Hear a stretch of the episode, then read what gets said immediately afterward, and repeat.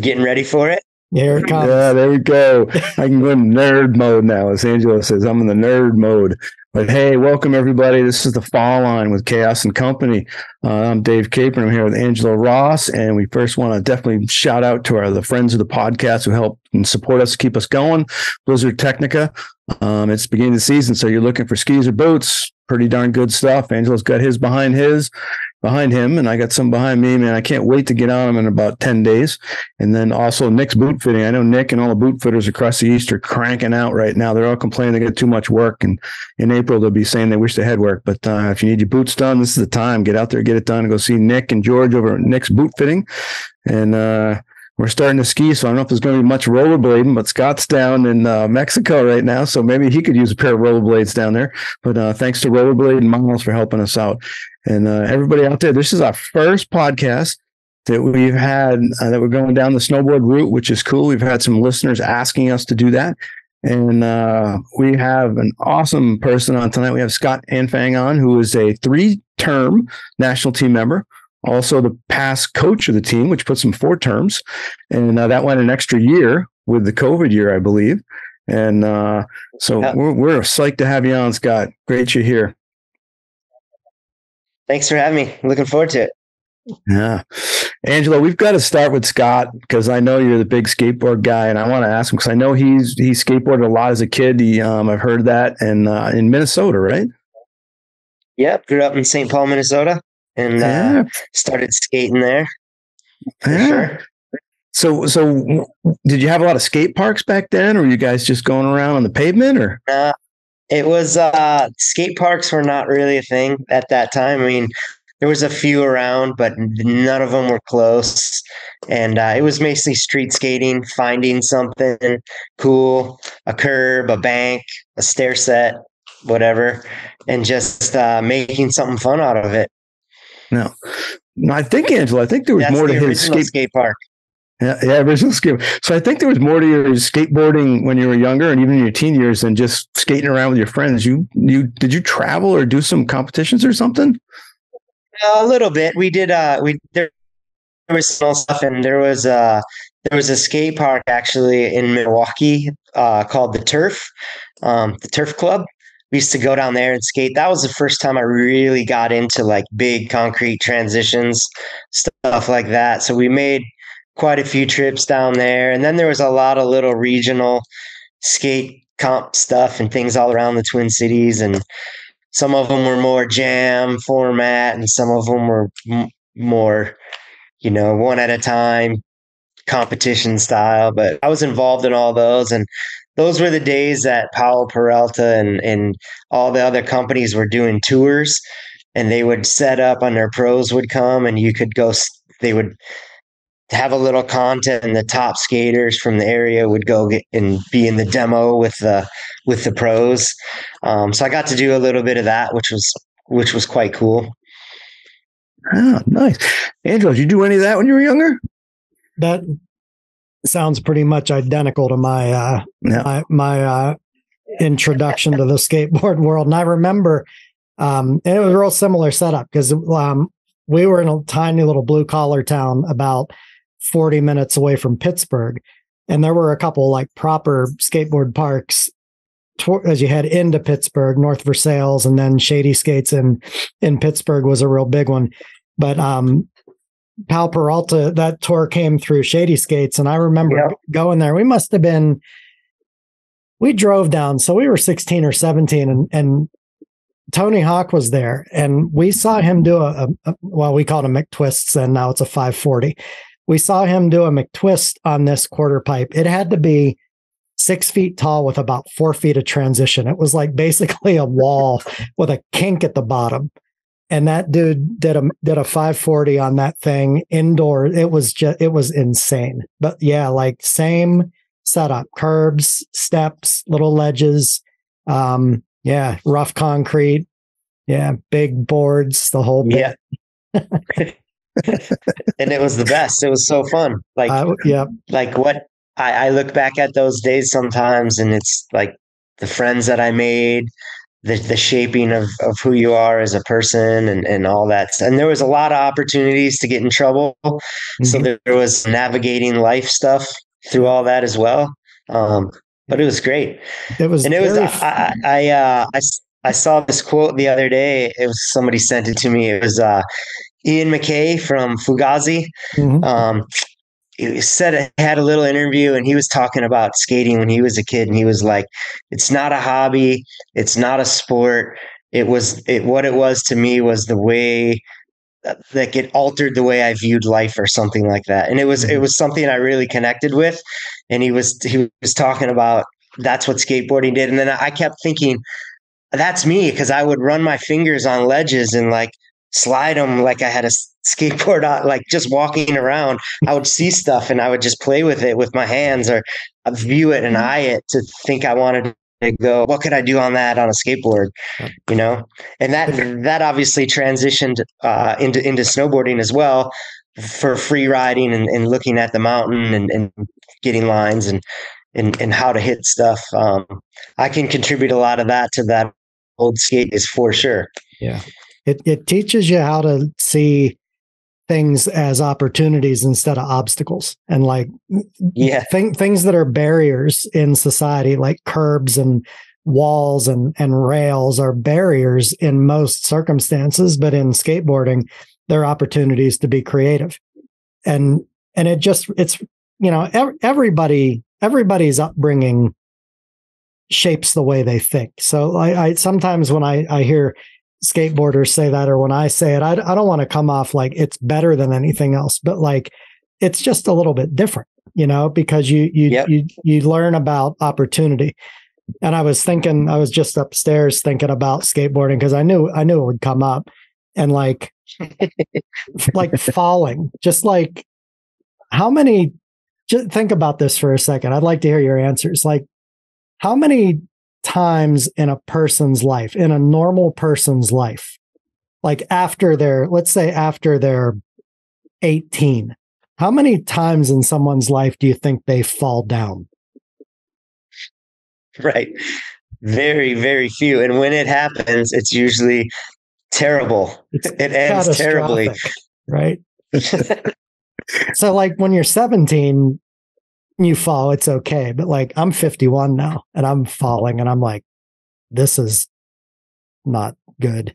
you know, it just but, it's uh, it, you're probably falling very mm, well. I always say there's, and I say this in snowboarding. There's a difference between a fall and a slam. and a fall is when you're doing something that you're supposed to be doing, and you kind of slip and go to the ground, that's a fall. Falls are okay. Yeah. Slams at 51 are not okay. And it's typically when you're something, whether it's experience wise, skill wise, that you shouldn't even be trying. That that's when you slam. Yeah. oh man. Yeah. yeah. Well, Angelo has it right in his back here. That's what I was going to ask you. Like, I mean, Angelo has his uh, little uh, ramp right in the back. He's still skateboarding now. I mean, how much are you on the skateboard now? And do you have like your own skateboard ramp in the backyard at your place? I personally don't have a skate ramp in my yard, but I still do skate. I get on it and go. Not as much as I'd like to anymore. Um, I was involved with getting a skate park designed and built uh, through our city council and Steamboat. Um, and when that process was happening, I was skating a lot more. Um, that I, I still go down there and skate. We've got the Steamboat Springs Winter Sports Club here in town, and they have a skateboard program. And I've done a bunch of um, sessions with the kids and, and coaching with um, taking the coaches out and um, working with them to help create um, different progressions and different things for different abilities. And I and it's taking what I've learned from my snowboard education and bringing it into the skateboard world has really brought a lot of full circle in, in a lot of the things we do for me. That's cool. And it's it's interesting. I heard a story, and we'll see if it's true. I heard a story about how you saw your first snowboard when you were a kid. You were like 11 or something, wearing that age, and saw your first snowboard. Yeah. I uh we used, there's a group of guys I used to skate with there. You, Angelo, you might be able to comment on this too. When you get your little crew of skateboarders, it's like age doesn't matter. There's older kids, younger kids, because you're all skateboarders and you're all you're all together. So a lot of my friends were older and they were starting to drive, and I was still one of the younger ones, but I would be able to go along because for whatever reason I was I was good enough to play with the big guys or something. I don't know what it was, but it was fun. And uh, these guys pulled up time and uh, somebody pulled a snowboard out of their trunk and and I'd never I'd seen it on TV, but I'd never like touched one or played with it. And we looked at it and and and uh, and it was cool. And then right away I was like, I got to get one of those. and it was game on to saving money and trying to figure out how to not break my skateboard decks. So a little money, invest in a in a snowboard. Didn't even try it, and I knew I wanted one. yeah. I, so my I before we hopped on the call, um, Scott noticed one of the decks I have hanging behind me, this Vision Mark Gonzalez, and I I bought that. I think it was 1985 um, because my friend Matt had one. So I had to get one. And Matt somehow ended up with a Burton Woody. And there was a 145 Burton Woody. And that was like the first snowboard yep. that any of us owned. So I wanted to get one, right? Like I had to get a snowboard because Matt had one. And I we had this great friend, Joe Santi, who owned the skate shop in the town next to us. And um, he would give us little odd jobs in the shop and, and then give us product and stuff for working instead of money because he was just a broke kid too. But I walked in the shop one day and there was an avalanche kick hanging on the wall and it was a white snowboard, had yep. pink, pink graphic and it had twin, it had, it had twin tip. And I, if I'm not mistaken, it's the first board that was a twin tip, unless maybe Kemper had one before that, but I had to get it. So I bought this snowboard. It was expensive and then we didn't like know what to do with them. And you weren't allowed to ride at any of the resorts. So Matt had this hill in his yard and he, we'd get like three inches of snow and we'd just like straight line this hill in his yard. It wasn't even enough snow to really turn. And then in the summer, we'd ride them on like slag heaps at the, you know, like at the, these defunct coal mines. You could ride it down there. But yeah, it was crazy. We had them, but we weren't allowed to it's use crazy. them. I, uh, yep. There's, uh, I, a similar similar story. We had a, a guy that uh, was a little bit older than us that opened a skate shop, and uh, he it was Pat's skate shop right on University Avenue. And he called his distributors and all this stuff. And the two boards he could get, two snowboards he could get through his distribution network were either a barfoot or an avalanche. and I ended up buying the avalanche kick 165 after watching all the Damian Sanders videos, Riders on the Storm, and, and all the different ones. And uh, and it's so funny because that there was no hole patterns or or inserts.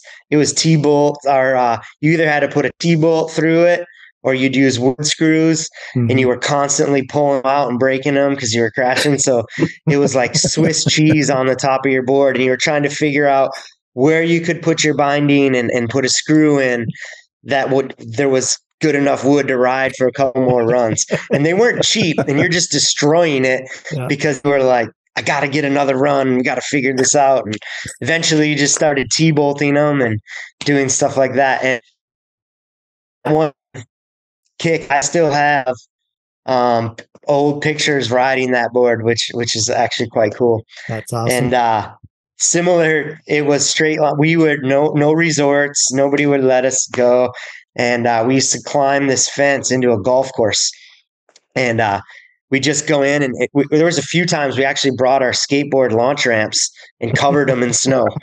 So we just had, and it was no, it wasn't about turning, it wasn't about being, it was about standing on the board, going fast enough so you could hit that jump and catch some air. Yep. That's all it was. it's quite quite thing. funny. Yeah, I had heard that story. You, you, were on the golf course and you you were you were using the bunkers too. You're using the bunkers for like little yeah, quarter we were, pipes and stuff. Yeah, eventually we started. We figured out all the jump here. You could land in the sand trap, and then there the, it would almost be like a, a transition landing, and then there'd be another jump or like a, a berm to do a slash or something. Mm-hmm. So we were like creating little snowboard parks, you know, because um, it's just what we had and it was fun. And it goes back to that skating thing, seeing things as an obstacle or whatever it is, and figuring out what to do with it and how to play with it and, and have fun with it. When we so were how long did you ride? Oh, go ahead, Angelo. Well, I, I, was. It's just a short story. When I was like a junior in high school, there was this kid named Scott in my high school, and he had a, a snowboard too.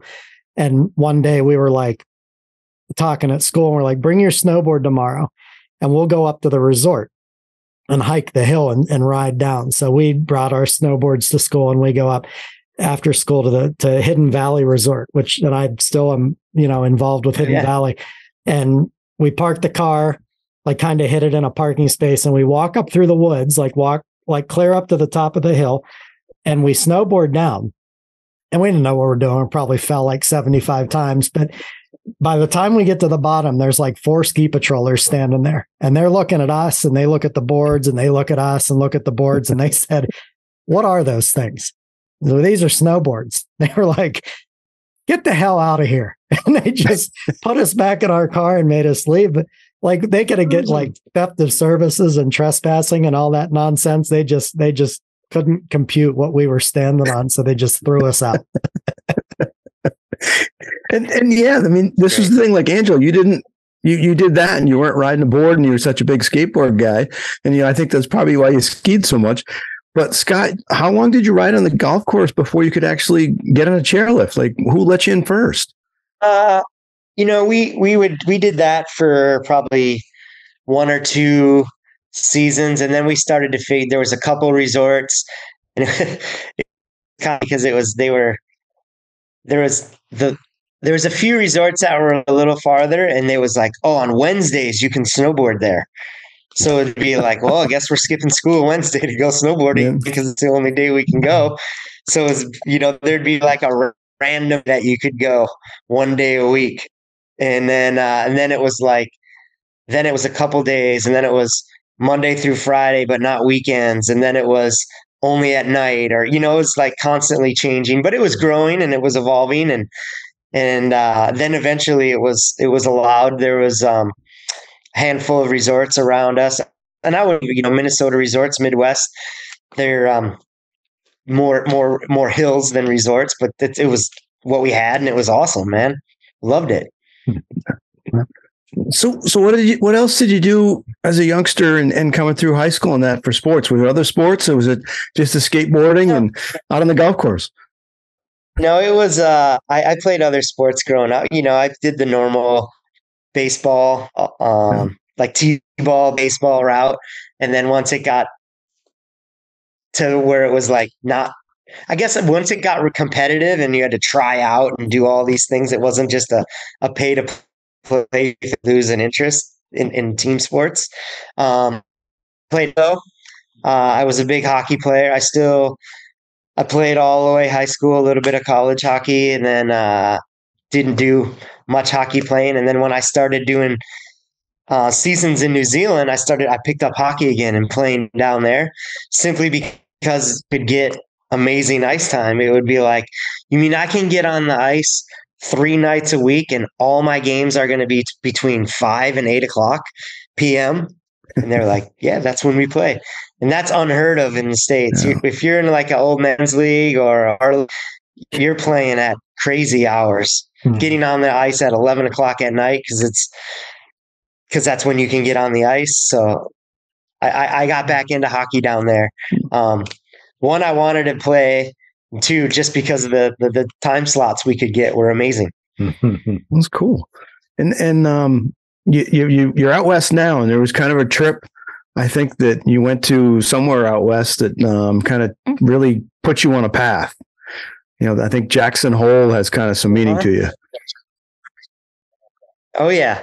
It was uh like I was saying before with the the skater group that you're in and it doesn't matter what age, like there's a lot of different ages. I think I was sophomore or maybe a junior in high school and and a, quite a few friends were in college already and uh, they were going to the University of Minnesota, and there was a University of Minnesota ski club trip to Jackson Hole. And somehow I got my parents convinced that it was a good idea that I go.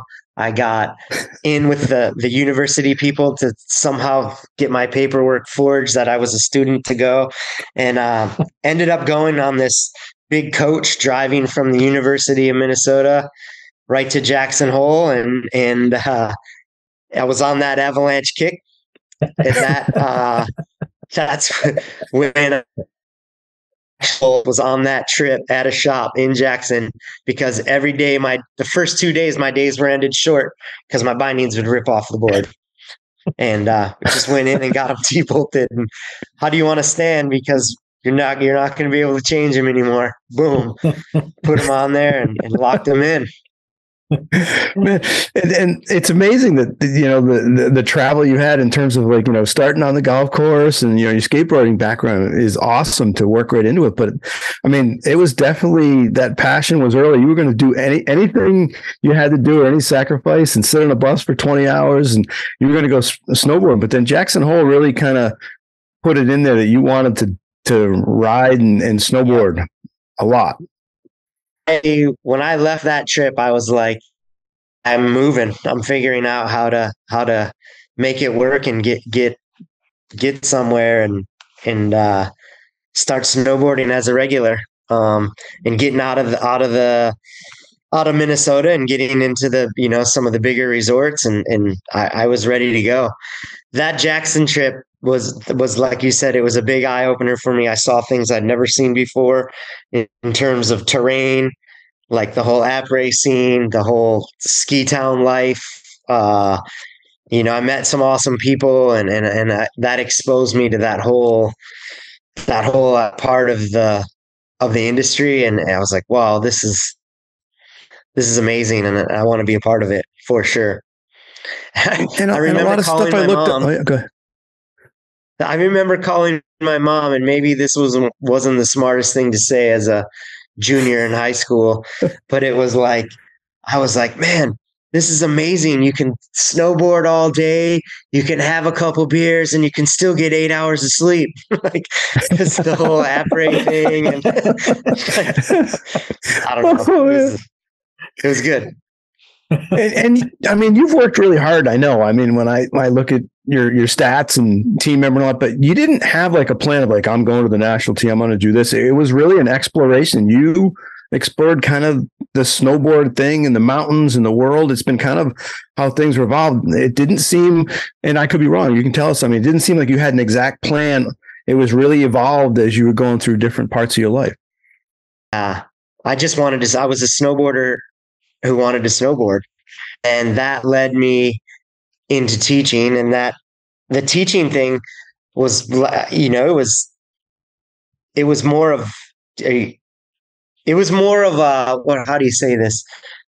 It was just a, I needed a pass wanted to I wanted to get out and go and and and uh, my roommate at the time actually you guys might connect with this but remember back in the tryouts and they made you pay to go to the tryout? No, I remember those. I, uh, I remember a lot of people saying that you had to pay to go to a tryout or resort to see if you could get hired to be part of the ski school. Yeah, it's exactly what it was. And uh, I didn't know what I was going to do, but I knew I needed a pass, and I knew I wanted to be uh, at this at a resort. We were living. I was living with a friend of mine from Minnesota. We were in uh, employee housing, so I knew I had to get a job on that was through the mountain. And uh, I saw this thing for this tryout, and I there was a couple guys that I've been riding with a little bit on the mountain, and they said you should try out for this. Like, oh, I don't know if I want to.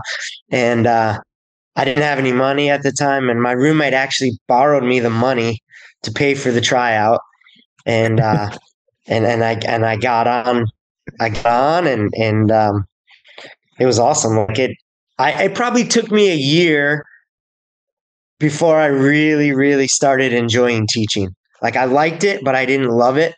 And about a year, it just clicked. And I was like, this is awesome. Like I love like the transition from loving snowboarding to loving teaching snowboarding happened about a year in to, to my um, working for the resort as an instructor. And, and you've been at Steamboat pretty much the whole time for the Western and the in the winters here you spent yep. in the U.S. And and um, how did you decide on Steamboat?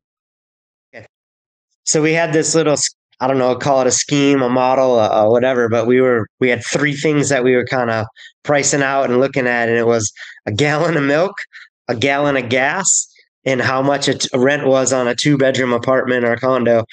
And we did the we did it in Vail, we did it in a few other resorts in in Colorado, and we were actually driving up to Jackson, and uh, we came through Steamboat, and we did it there, and we actually never made it up to Jackson on that trip, and we just settled in right there.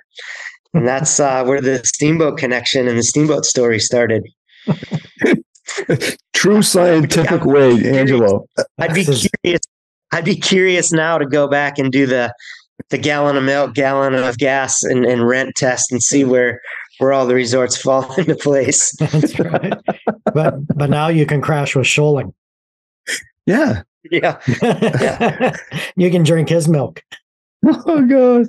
That is so awesome. And and you didn't jump into the AASI world um, and get certified right away. It was a it was a couple years, a year or two or so before you, after you were yeah. teaching. Yep, and that's I mean, like I was saying before, you know, it was I was living in employee housing. I knew I needed a job on the mountain. Did the tryout, got the job. It was mainly for the pass and, and, and for the housing, and then like I said, a year or so into it, I was like, man, I really like teaching. And that's when I started looking into um, certification and things like that. Cause that's when I was like, man, if I'm going to do this, I want to, I'm going to do it right. And I'm going to get involved and, and go for it. And um, so, yeah, it was, I think my second season midway through is when I did my level one.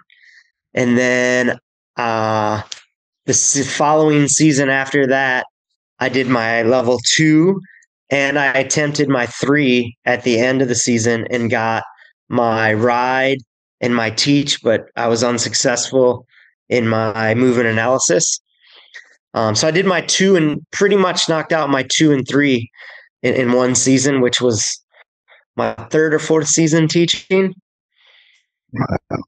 That's cool. And and um did you have a lot of training at Steamboat in, at that time when you were first starting? Was there a lot of certified pros, or was there any ed staff from AASI on the staff? Yeah, we had um uh, certified people, and we had uh, a couple examiners on staff, and we had a training. You know, we had training that would go out every morning before the mountain. You could go up an hour early before the mountain. I, I attended quite a few of those, and it was inspiring to to see these guys and girls that were, you know, knew what they were doing and teaching at a at a much much higher level. And um, so yeah, there was definitely um, access to some of that in Steamboat.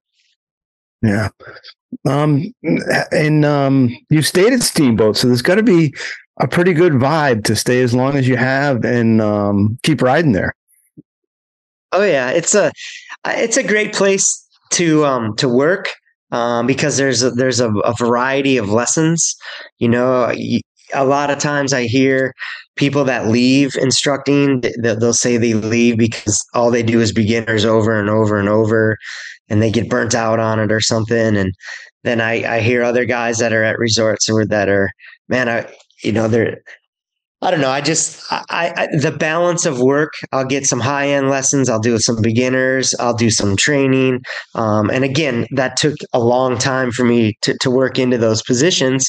But there, it's a great, um, and it's a great variety. And the guests are awesome. The mountain's good. The snow's good. Um, I really enjoy it, and that's partly why I never I never really moved on from there. Now I do ride at other places a lot, and I do enjoy riding other places and seeing other things. But it's a great place to uh, kind of call home and and and and and walk into the. You know, it's always fun to walk into that locker room and see people and and be be there because when you're on the team, you're traveling a lot and you're doing things. But it's it's a great place to come home to. Yeah, because uh, it, it, seems looking at your background and, and all the years and the journeys, you, you've enjoyed the travel and across the international zones to, to ride elsewhere and with other teams from other countries.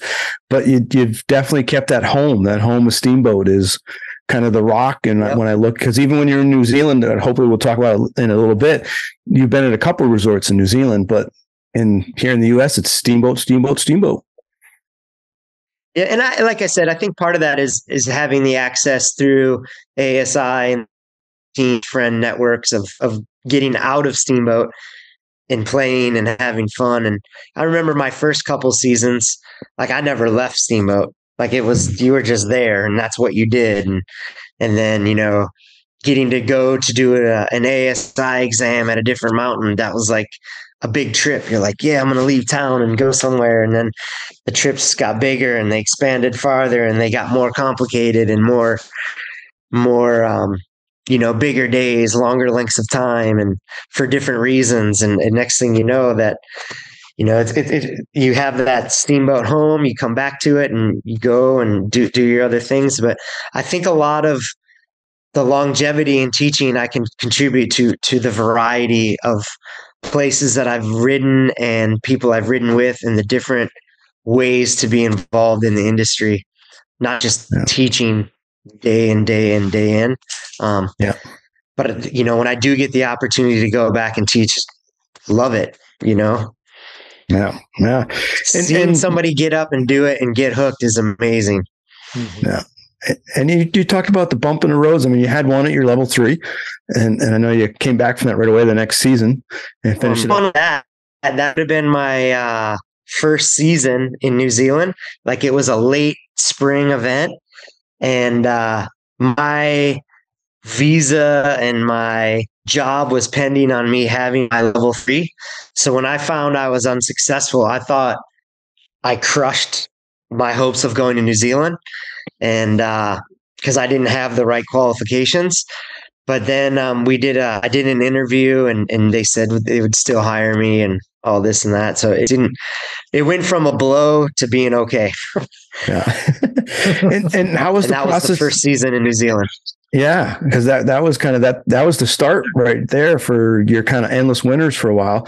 But and and yep. how did it? How did your before we go to that? How did your process through the journey of the the AASI ed staff. Um, I don't know the because I know each of our regions here in the country has a little different as we move into ed right. staff. What levels you go to, and and how was that? Was that a real smooth? Um, did you have any bumps? Your examiner status it wasn't uh, like it was more of and clinicking and being brought along, and and then when they felt like hey this got enough or this girl's good enough you you kind of got the nod and then you were off running your own events. Um, but you definitely had to put some time into it to get the nod. But it wasn't like a, a three day event that happens once a year that is a make or break exam type environment. Um, so I went through that process and, and got in, and then you know you, you you're you start at the bottom again and then you, are working your way through. It's kind of but it, it's it's interesting angelo because it goes back to you know you were talking about the skateboarding and like the curbs and the walls and all that stuff. You don't really look at them as obstacles. You know it's like hey talk scott it's really neat. It's like well it wasn't really you know i got this. I, I, thought it was really bad but then i was able to overcome. And you know it's a real positive attitude of like yeah. okay what do I? Okay, this is going on. So what do I do with it? And uh, it's pretty neat because it's it's a pretty amazing career to see. I mean, we haven't even talked about New Zealand yet, but in your first team tryouts, you know how was how was that for the team tryouts? Was the first time the ticket or? No, no, and like you said, what were the bumps and the hurdles? And I, and I don't view view this as a bump or a hurdle. I, I look at it like you said, an obstacle which created a growth opportunity, but I, I, was getting involved with the Rocky Mountain Division. I just led a, a handful of exams, and there was a few uh, more senior examiners that were talking about going to this. We're going to go try out for the national team, and I was like, "Well, what's the team?" You know, I, I really didn't even know what all that was about, and and I started hearing more about it, and uh, I went to a tryout. It was the 2000 tryout in Snowbird, Utah, I believe was the one. And I really didn't know what I was getting involved in. And uh and I saw some I met some incredible people. Um I saw some incredible riding and and and it was amazing to ride in a group of high of caliber of individuals um not only in riding ability but in knowledge and and and I don't know it was, it was amazing and I I remember when that team was announced, I, I, yeah, I was a little bummed that I didn't make it, but I knew I wasn't ready to make it because I didn't know what I was getting involved in. But it did make me go, I have four years to get ready for the next tryout. and I know what I'm trying to do now. I know what I'm getting involved with. Um, and then I came back was 2008. Uh, no, it was 2004, and that was another uh, snowbird tryout, and that was the year that uh, I first made the team. That's awesome, and and then uh, very, and what a what a very trip! Cool. I mean, three three terms, which was a lot of the bulk of because um, the learning connection model hadn't started, you know, wasn't being looked at. It was really through the the process you were on the snowboard team when everyone started and the teams were looking at that, and it must be pretty rewarding after three terms is on the team, and then the coach that when you're you know kind of taking it you know coming off the team but going wow what a what a legacy to be part of with the teams. That must have been pretty cool. It's very cool. And i the um the Interski in Ushuaia, we were trying to figure out what we were going to present as a we wanted to do, and we were working with. It was when Lane Clegg was the coach, and I was on the team, and and and Hargraves and and Seth and Tony, and like we were all trying to figure out what we would bring, and it was pretty um pretty obvious to us. We were like there's a there's a something going on in our in our education system where people have the answers but the answers are too stock. They're not personalized. They're not it's like the answer or if they're if they're doing this exercise this is what you do next. It was very linear and very do this then do that then do that. And it was the same like kind of one size fits all. We were like why? The answer not wrong but it's there's a a million other things you could have said or that would have made made it better for that individual. And that's when we really started talking about some people skill stuff and we didn't call it people skills. And what we actually presented in Ushuaia was this uh, we created this we, did these we were talking about assessing a student and then approaching a student and then engaging a student.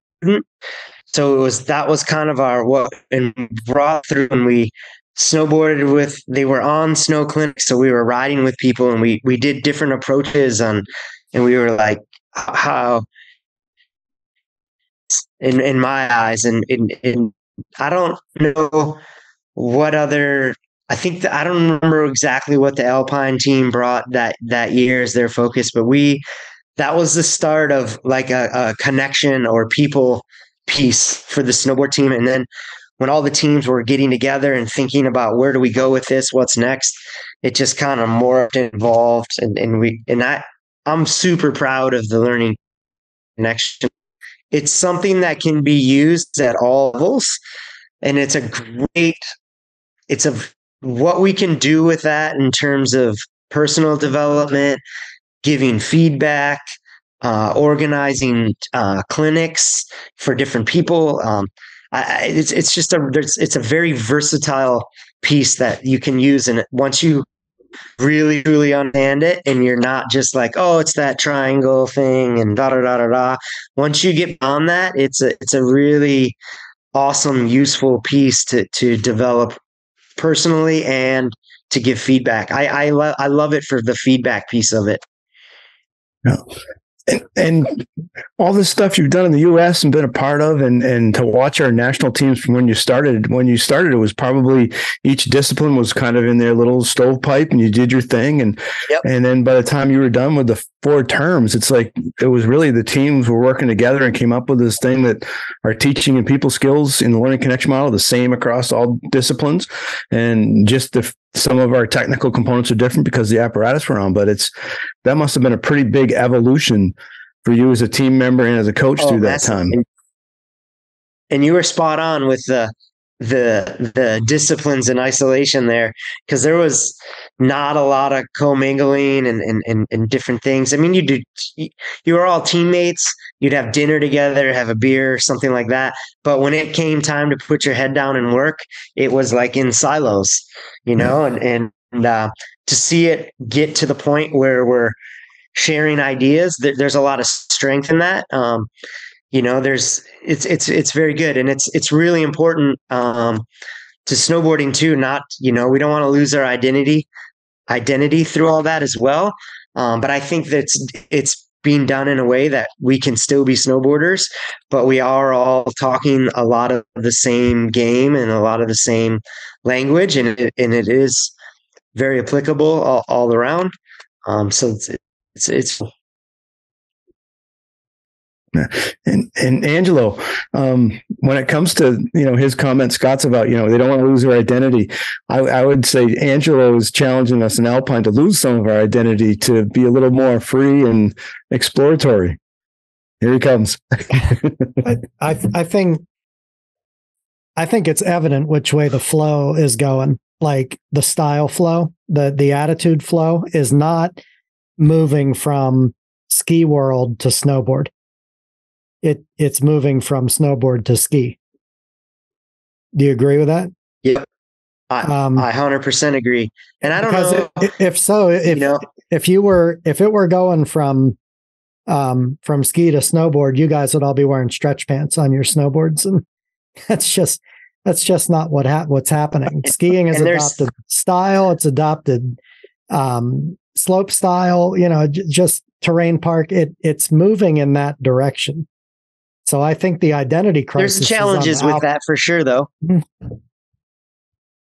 There's definitely some challenges, and like you talk about bumps in the road, those are probably yeah. the bumps in the road that have been the, the hardest. Is how long it's taken to, um, you know, I, that that first team when I was the coach, and uh, I was celebrating with with the guys and and or the the snowboard team, and I was I was being totally genuine and this isn't a diss to any of the other snowboard coaches and it, it's not I, it was genuine to my guys. I said man i feel like we made it to the adult table on this team.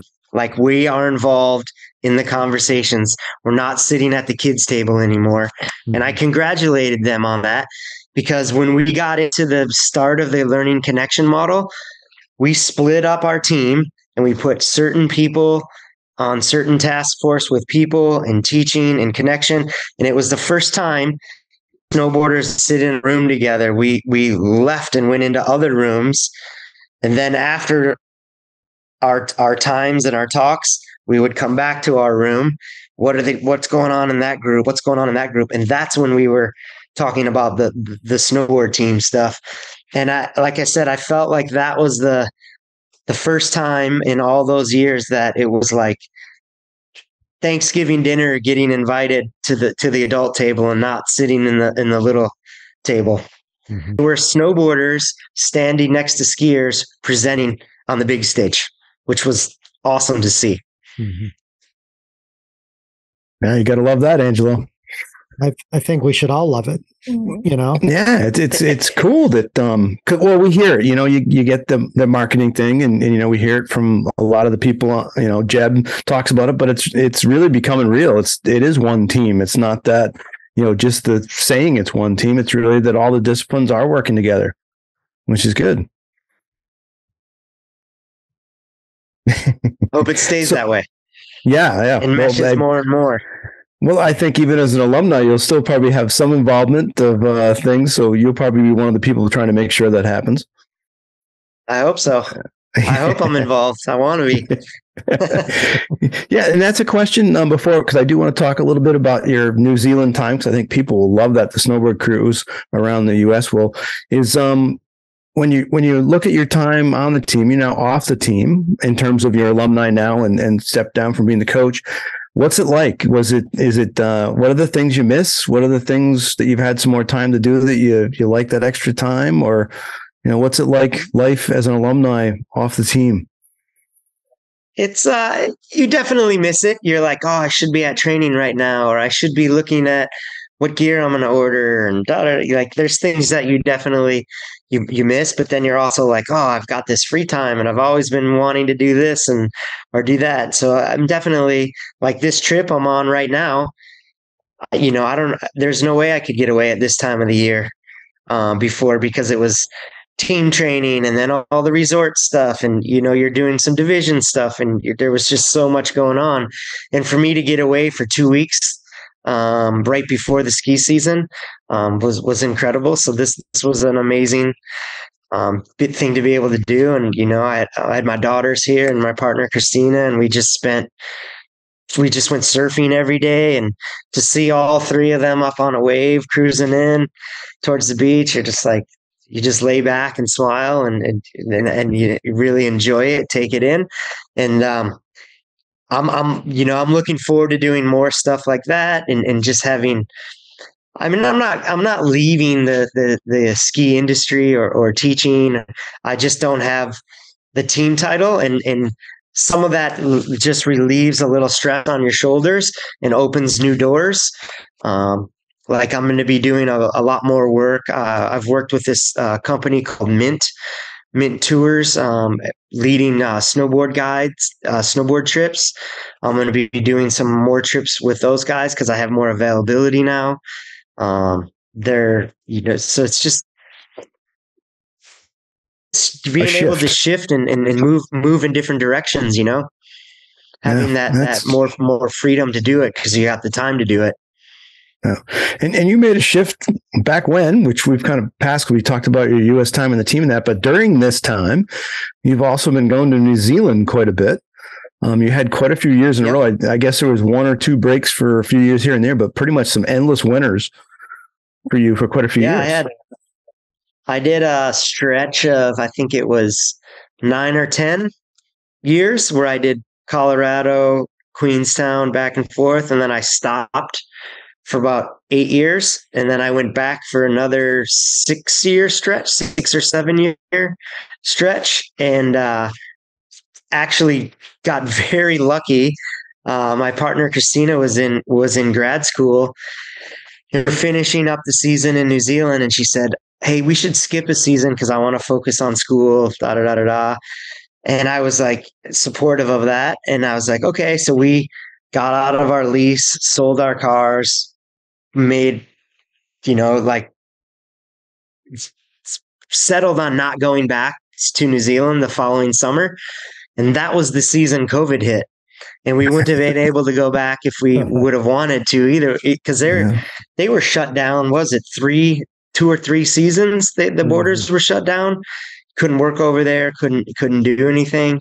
And now they're they're getting back into it. But um so we just happened to um make some decisions and, and dodge that bullet and not have all of our um eggs in that basket and then have it crushed or taken away um, and then we started having summers and, and really got back into some things I haven't done for a while, skated a little more, got on my bike a lot, uh, spent some time in the river. We, we got the raft back out and paddleboarding and just all these things that I would get small doses of, but not a full summer of. And, and those all came, you know, I was able to bring those back and, and get that going again, which was, I, I enjoyed as as bad as it was when COVID with with all the crap we had to deal with in our lives, I had a great time.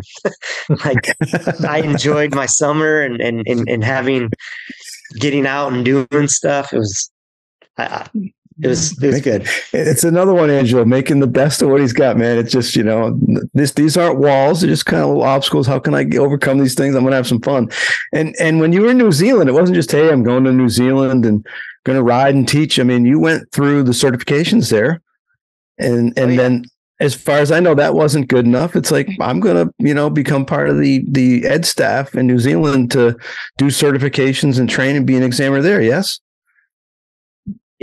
I went through the uh, certification process there, and then uh, went through the examiner. They had a somewhat of a tryout system at that time, and, and got invited to that. And actually, one of the big motivations for that is it's a little bit different in the states than it is down there in terms of how you get involved in in teaching. Here in the in the states, you go to a school, you get involved, you do a hiring clinic, they train you, you get a job, then you join the PSIA, AASI, then you get you get certified. Down there, you basically a lot of t- a lot of times you you go go to training you pay to go to a training company you train then you get certified then you apply for a job at a ski resort so um, it's it's a little bit different pathway and there's a lot of jobs down there where you just um, would run these multi-week programs where you would work with potential instructors that are training for their exams. So I, I did a lot of that down there where I would work six, 11 weeks with the same group of people. And the goal was for them to sit their exam and pass their exam so they could get a job teaching the following year. So that was a that was a one of the motivating things to get involved with the system down there was to get if I got to the examiner status, I would be more likely to get a, a, a better job um, with a training program and working a, a system like that. Um, so that was that was um, one of the drivers for that. And I actually worked with a program down there called uh, WinTech.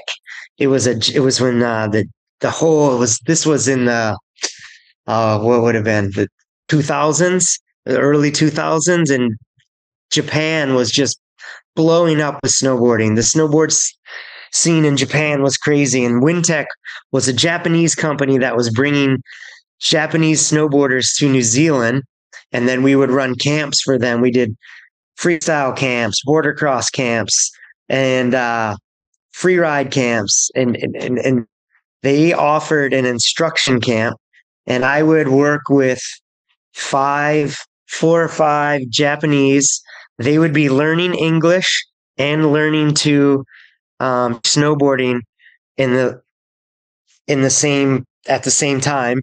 So there would be an they'd go to the classroom in the morning and then I would spend the afternoon with them on the hill and I'd get notes from the teacher and there would the English teacher and they'd be like, "Oh, we worked on colors today or something." And then I would try to incorporate colors into the lesson so that as we're teaching them how to teach snowboarding we're reinforcing their their English skills, and um, it was amazing to watch these guys because some of them went from their level one all the way to their level two in, in like a 12 week course wow. learning english and how to teach which i was baffled and amazed but it was such a different way to teach we would do lots of drawings and, and and we had to get through language barriers and we had to do all this it was I really enjoyed it, and it made it uh, very entertaining and fun for me to to watch these guys learn and grow and develop and on all levels. Scott, I was going to ask um, you to talk a little bit about similarities and differences with American and, and American students and, New, and students from New Zealand. But do you think you could talk about that and throw in your experience with the Japanese students as well? Like, what do you find they all have in common, yeah. and what's a little bit different with them? Well, I think the the user the the user that goes to the ski resort in in New Zealand as a whole, not to stereotype it as a as, as one thing, but a lot of people um, just want to come and it, it's it's it's there's so much to do in New Zealand, especially in Queenstown, that the resorts are competing as a uh, as a, a source of entertainment. So because there's jet boating, rafting, skydiving, like all these things, and you're there for a week. And one of the things that you do on that week is you spend a day at a mountain and you go snowboarding or skiing, and so you get a lot of you you get a lot of people that maybe didn't know they wanted to be snowboarders um, that are just trying it, and all of a sudden they come back a second day and, and whatever. And, and, and there's some there's there's an it's a different audience there because I feel like especially in steamboat or, or the bigger destination type resorts when people come they already know that they're skiers or snowboarders or you know they they just spent a lot of money to go on a vacation they didn't spend a lot of money to just see what it's like to ski or snowboard. You know, they're they're already committed.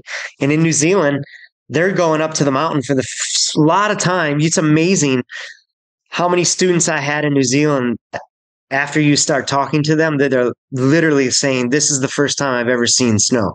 I've never touched it hmm. before. never seen it. And and so there's this this whole new experience that you get to share with them that is very, very different. I see a lot more of that in New Zealand than I do in the States. In terms of of uh, your general user, you know, general person that's at the resort. Um, that's one thing with the guest. And then in terms of, uh, you know, certifications and, and things like that, I, I feel like we're all, you know, good snowboarding is good snowboarding. We, we may have different language or different terminology, but um, it, it's very, I mean, that, that part's pretty much similar. Mm-hmm. Progressions, things like that, very similar.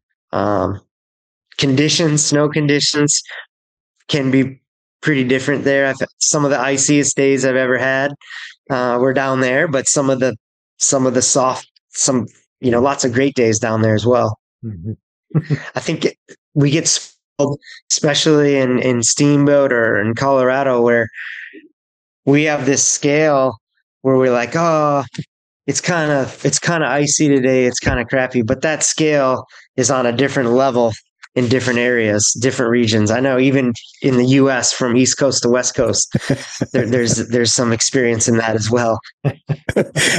yeah, we have different levels of firm out here in the East. Not really soft, just different levels of firm. Yeah, an ice ra- ice rating system. yeah, we go from real World Cup yeah. to uh, kind of just icy, but then we have the real World Cup conditions. That's coming into Killington oh, now. Oh, the, that, that that just reminded something really funny I heard this last winter. I, I we were talking about customers and guests at the resort, and I was on a bus, on a shuttle bus, I think, from the parking lot to the base area or something, and I was eavesdropping a little bit on the guys in front of me just because I uh, they were they were a little bit older guys carrying snowboards, and I was kind of wonder what these guys are chatting about, and they were having a conversation and it was a it was a scaling system that we were just talking about but on a whole nother level that i've never heard of before. They were comparing grooming at resorts to golf courses. They were like oh man I rode at this resort and the grooming was it was like playing a real shitty public course. and then somebody else the other guy was like, "Oh, I was at this other resort and it was like playing Augusta, man. It was perfect." And da da da da. And I'm not a golfer, but I thought that was a a, a very interesting uh, scaling system. Oh, that is funny. So you've been across the world and and um in different places to ride. You know what's is the snowboard culture the snowboard culture or do you see some different aspects in different parts of the world that you've traveled to? Um there's definitely some different aspects and some different things but um i, I always think it's kind of funny that we travel all over the world and we when i say we snowboarders and different different individuals that are in the industry and in, into snow sports you travel so far and you go to a destination that you feel at home with.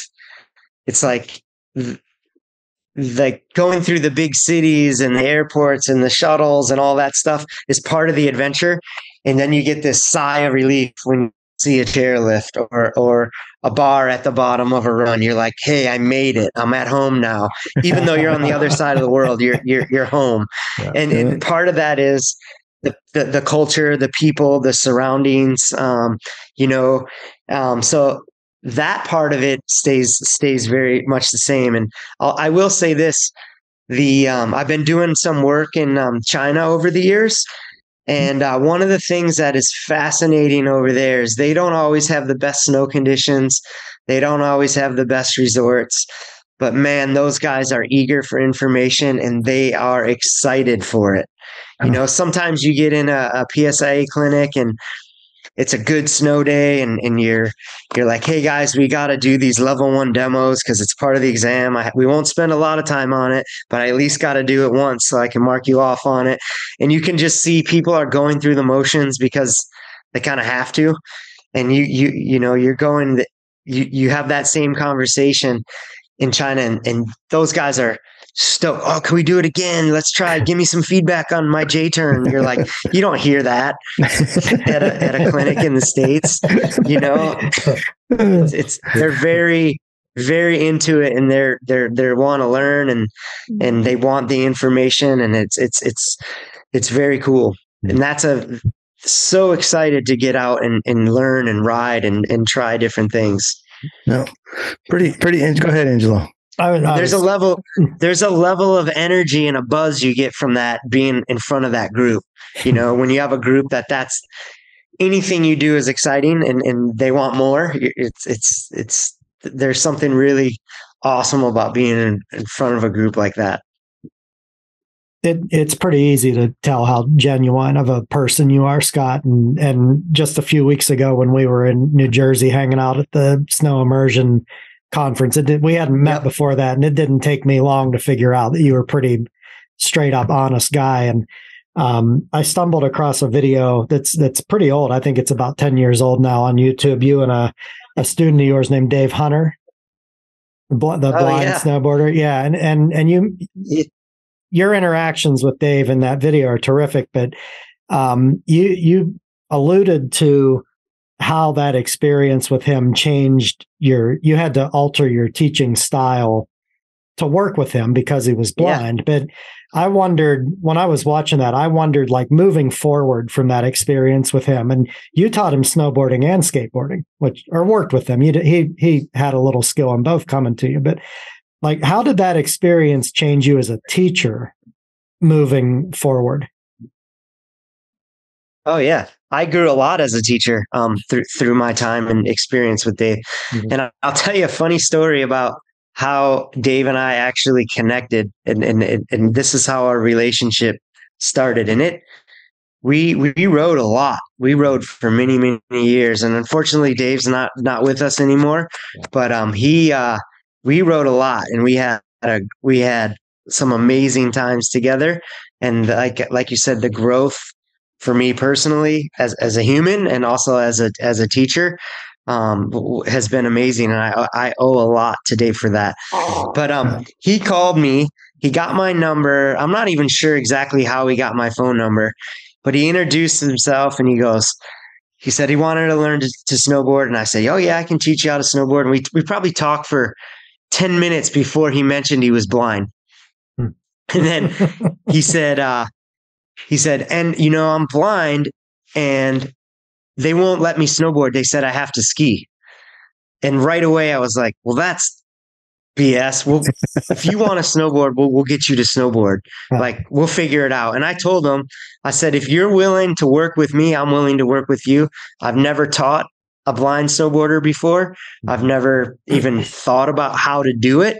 But if you're willing to work with me we can figure it out. And, and it was um that's how that was our phone call. And then we we started on the snow and, and figured a few things out. And it was it was like a partnership you know to to to, to figure out. We there were certain things we we went through and he was like no i don't like that. And we're like sweet we don't have to do that. Or oh this works really good for me. And we we'd figure out what we were working. And as we as our our relationship and the trust grew and as our skill grew we went back to the things that we didn't like and they they they started to work more and um just tried to keep that um i mean he was just to me he was just a, a great guy and, a, and another student you know and you when you have somebody in front of you that is a great person that wants to learn you figure out how to do it and and that's what we did. And that's Anybody- funny that you brought that up because i haven't haven't heard that in a while i haven't heard or talked about dave in a while so that that thank you for bringing that up that's really Well, cool anybody who's listening and wants to see that video, the, the clip on YouTube is called Believing Isn't Always Seeing. Or you can just search for Scott Anfang AASI and, and scroll a little bit and find it. But it's definitely worth a watch because it, it's um I mean it's about 10 minutes long, but you can just absolutely tell from watching that that Scott's the real deal, you know, and and Dave was the real deal. And the, it was really nice to see. We uh we actually got some got big hits on it now, right Angelo. After that, You'll get What was Scott. You that? get about two. You get about two million hits on it now. Yeah, because our one we go. listen, because our one listener is going to watch. Our it one listener will do it million to two million times. we actually got um you know that was uh that project was through uh PSIA. Um, it, there was a time there was a, a Go with the Pro series. It was a it was a part of that series, and um, we got invited to an adventure film festival and uh, and got and got to speak and, and play that movie, um, that clip at at it uh, in Boulder, which was a which was a really fun, uh, pretty awesome thing and exposure for snowboarding and and and you know for people that want to get out there. If, if it's something you want to do, you can figure it out, man.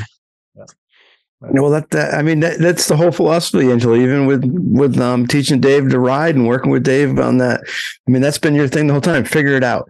And and there's more to. And I do want to ask this because it's it's cool. You know, we've kind of I've joked a little bit about it. It's like, yeah, you went you went to Steamboat, and you're like, how'd you figure that out? And you're like, well, I did the milk net, which I know you did.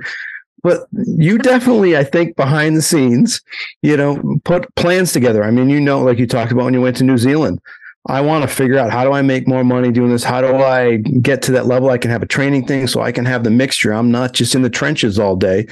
I mean, everywhere you went, yep. it was kind of like, you know, you were definitely not worried about obstacles. But then when you got there, you said, all right, now what can I do to make these things work? There was definitely some plans. I think you probably put some good thought into. Oh yeah. Like I, it, it's, I don't know. It's, it's, you know you try to try to enjoy life and and, and do what you want to do and live in the moment but you're also like i'm always like well what's next? Where do we go from here? And i don't know if that's a good thing or a bad thing because you you're never settled. You're always like oh what do we do now? What do we do now? You know because it's always like where, where do we take it from here? Um so I, I don't know if that's a good thing or a bad thing but it's definitely been a fun journey Yeah, and, and you, I, I know I've I've heard I I still I read or heard it somewhere when you were talking about after you didn't make the team the first time and you went back to work on stuff. You didn't go back and like say I got to train, train, train. You went back and said I got to get out there and work with people. You were out there doing the job, like teaching snowboarding, and that was your training. You talked a lot about that or wrote about that, didn't you? Yeah, and it was. I mean, I think what I learned. Uh, uh what I learned through the, I could say this probably pretty much through all the tryouts, the the successful ones, the unsuccessful ones, the ones where I was a participant, the one where I was the selector as the coach. Through all of those, I, I I've seen there there's a level of knowledge that is like a baseline. You got to you got to understand um, the textbook stuff, but there's there's there's just the people i feel like the people that are rising and, and getting on the team and, in the tryouts and i can speak for the snowboard more than the alpine because i've been on i've been on both sides of it all the way through but it's that that's a piece of it but it's not an exam. It's not a pass fail thing. It's a selection. And in that selection it's knowing the information, but then having stories and having experience and being able to connect connect the the model to to to a, sto- uh, a student that you had in the past or to an experience you had in your own free riding where you were afraid and you tried something and being vulnerable enough to tell that story and share it and and and learn and like I, I feel like that's a, a very important part to anybody potentially trying out. It's it's it's not an exam, it's not pass fail, and it, the answer is not in a book. The answers the answer is what you shape and what you make out of your experience and your knowledge. Um, that that that would be my advice to anybody that's thinking that hey i want to try out for the team now teams changed a bit you know that it was uh there was a lot more independent and travel and clinic and now there's more there's a lot more computer time and a lot more face time and a lot more spreadsheet time um, which opens up a whole nother caliber of person that would be an awesome team member. When i first started the team my first team it was like oh you have a laptop? Oh i should get one of those. Now you you can't even like like it's just part of like you it's part it's your laptop is just as important as your snowboard as a team member. And and um, this will be the first, for good or bad. yeah, right. So there you go. this this will be the first interski coming up in quite a while that you won't be an active team member. Do you plan on going to Levi in Finland? Uh, I would love to go. I don't.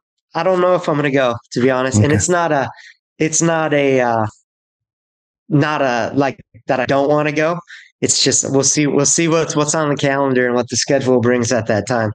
Yeah, well, um, you're on a little different path now. You and that's that's kind of the next if question. The opportunity like, is there. I definitely yeah. will go, but it's it's one of those.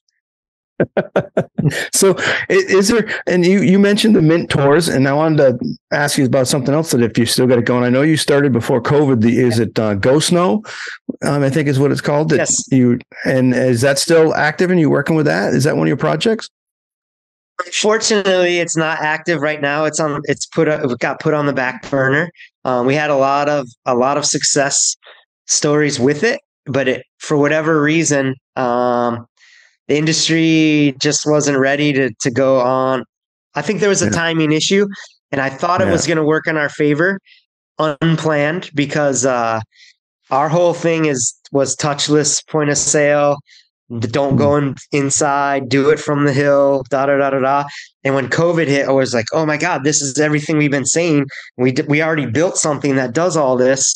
And um, I think at the time when we were trying to get involved with resorts, they were more focused on staying open than being innovative. Yeah. And a lot yeah. of resorts aren't the most innovative in general. Like this system works, we're going to work, we're going to do it. So it was like, it was hard. And, and, the decision was seemed to be if we get this is it going to help us stay open? And and or is it or is it a convenience? And if it was something that was going to keep them open that's where their energies were. And ours was more of a convenience for the guest to get involved and and connect with other snowboarders and connect with skiers and um and potentially book a lesson. That was our goal to make it easier for this for the guests to participate and get them in the ski school doors. And uh, the ski school was just I feel like a lot of them were just worried about keeping their doors open at the time. So we actually put Go Snow on the back burner, and uh, if the time is right and the opportunity is there, I, I I'm sure we'll bring it back out and, and make something happen of it. But for right now, we just kind of set that one aside. Yeah. Well, hey, this has been awesome. I, I hope in the future we can get you back because I, I just know Angelo. There's going to be something he's doing in the future. It's it's you know just the way Scott is that we know. Uh, probably two years from now, a year from now, six months from now, we're going to be going. Scott didn't tell us he was going to be doing that, and then we chat with him. He's like, "Well, I didn't know either."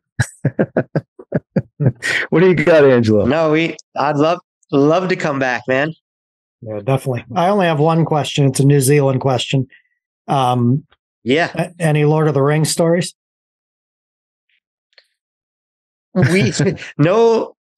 We there was a lot of Lord of the Ring. Like we went to a lot of the sites and the different places that they were. But I'll tell you something else. Out like Lord of the Rings connects to the to the movies and all this. I did do a a Visa commercial down there. We we were filming a Visa commercial and, and I uh, tried out, sent in some videos, got had to get an agent, and we did some uh, we did a I ended up thank God I I they needed I don't know why they needed this, but they needed a, a uh, they needed a body double for Mark McMorrison and they originally said they wanted me to do it. And then they were like oh we just need some simple shots. We need to hit you to hit that like 100 foot jump over there and this and that. And i was like whoa. Like in the end i ended up in the commercial as his coach. It was a, a different guy that was the athlete but that was a, a pretty fun fun experience. There's a lot of different um, movie movies and filming and commercials and things like that that happen that are done down there that it's pretty easy to get involved with um, in terms of a uh, either a double or or somebody in the audience for certain things. Um, but um, it's cool. I actually got an email the other day. They were looking for it was from that agent in New Zealand. They were looking, they were like, Oh, you'd fit the model for this motorcycle ad. You ride motorcycles? I was like, I'm not there anymore. oh man. I'm, see, I tell you, Angelo, the stories can go on and, and we'll have in a couple, even a couple months, we'd have some crazy, I mean, as his winter goes on, because he's like, well, we got to see what the schedule is. I know there's a month from now, two months from now, we could be talking to him after uh, you know, he didn't go to to to Levi and go to Interski, but I guarantee there'll be some really cool stuff that he's been doing all winter. Well, I'm, I I'm hope so. to, I'm sure there will be. hoping to maybe run into you at National Academy, Scott. Yeah. Are you heading out? Yeah, You going to be there? yeah, I'll be there. Look for you. Perfect. He'll be I'll keep an eye. Yeah, love love to make that happen. Right on. Maybe you should bring your snowboard, Angelo. Maybe I will, Dave. There you go. Yeah. Make him get out there and get video. I want to see some video of him doing some crazy stuff on a snowboard. You'll see some video, bro. Don't you worry. I worry. meant you, Angelo. I I know know, what you're Scott can do it. I want to see you. I'm a step ahead of you. I hear you. Dude, you are more than one step ahead of me on the snowboard. I'm half a step. The first step is you have a snowboard. Wish I had that avalanche kick from 1988. oh yeah. I don't, I don't have mine either, man. uh, I, every So- once in a while, I'll see one on a wall somewhere, and I'll be like, "Oh, I wonder where mine ended up." yeah, I have, I have no idea. You know what I did see the other day, Angelo? I uh we you know, since we were prepping for this call, there was a couple uh exchanges on Messenger. One of your uh, memories popped up on my Facebook feed. And it made me laugh and chuckle. It was you. I'm assuming it's the ramp that's in your backyard, Oh yeah, jumping into it on your snowboard. yeah, yeah. I we saw were- that too. I we did see that. Yeah. we were like three quarters of a bottle of wine in and we looked out the window and all of a sudden there's like 10 inches of snow on the ramp and the snowboard's hanging there in the kitchen and i'm like i'm dropping in and, and, and yeah that was uh, Nice. that was pretty funny hey let me let me give me four seconds to grab something off the wall to see if you recognize this ready Uh, here he goes. He's bro- he loves the skateboard stuff. He is a skateboard. He wants to be 12 again, to skateboard, to have that body when he was 12. Oh, Keeps beating himself up that would be amazing. Yeah. He had someone that was working with him some rehab a year and a half ago and was like, he had to stop skateboarding for like six months. He wasn't happy. you were talking about wondering where that avalanche kick is and i don't know where mine is either Yeah.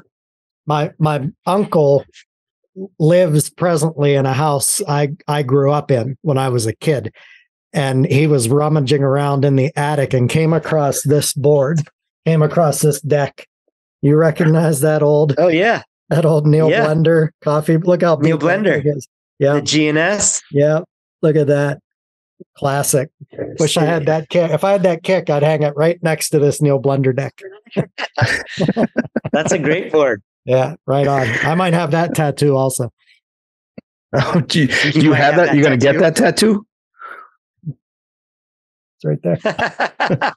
Very cool. Yep, oh, I got to love my buddy Angelo. Pretty formative years.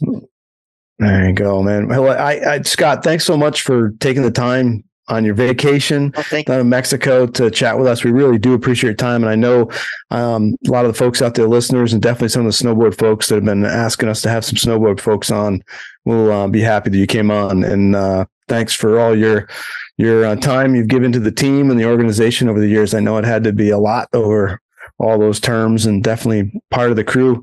And it's nice to to hear that uh, it's great to have you at the the the, the adult table, as you put it. I get to be at the adult table now. Sometimes I want to sneak back to the kids' table though. Yeah. yeah. Well, well, Angelo and I would tell you, we're always wondering. We figure, you know, we're always at the kids' table, anyways, in our world. We got sent to the kids' table after this podcast started. Oh man. Oh, hey everybody. Thanks for listening. Uh, hope you enjoyed this one. This is uh, the fall line with Chaos and Company.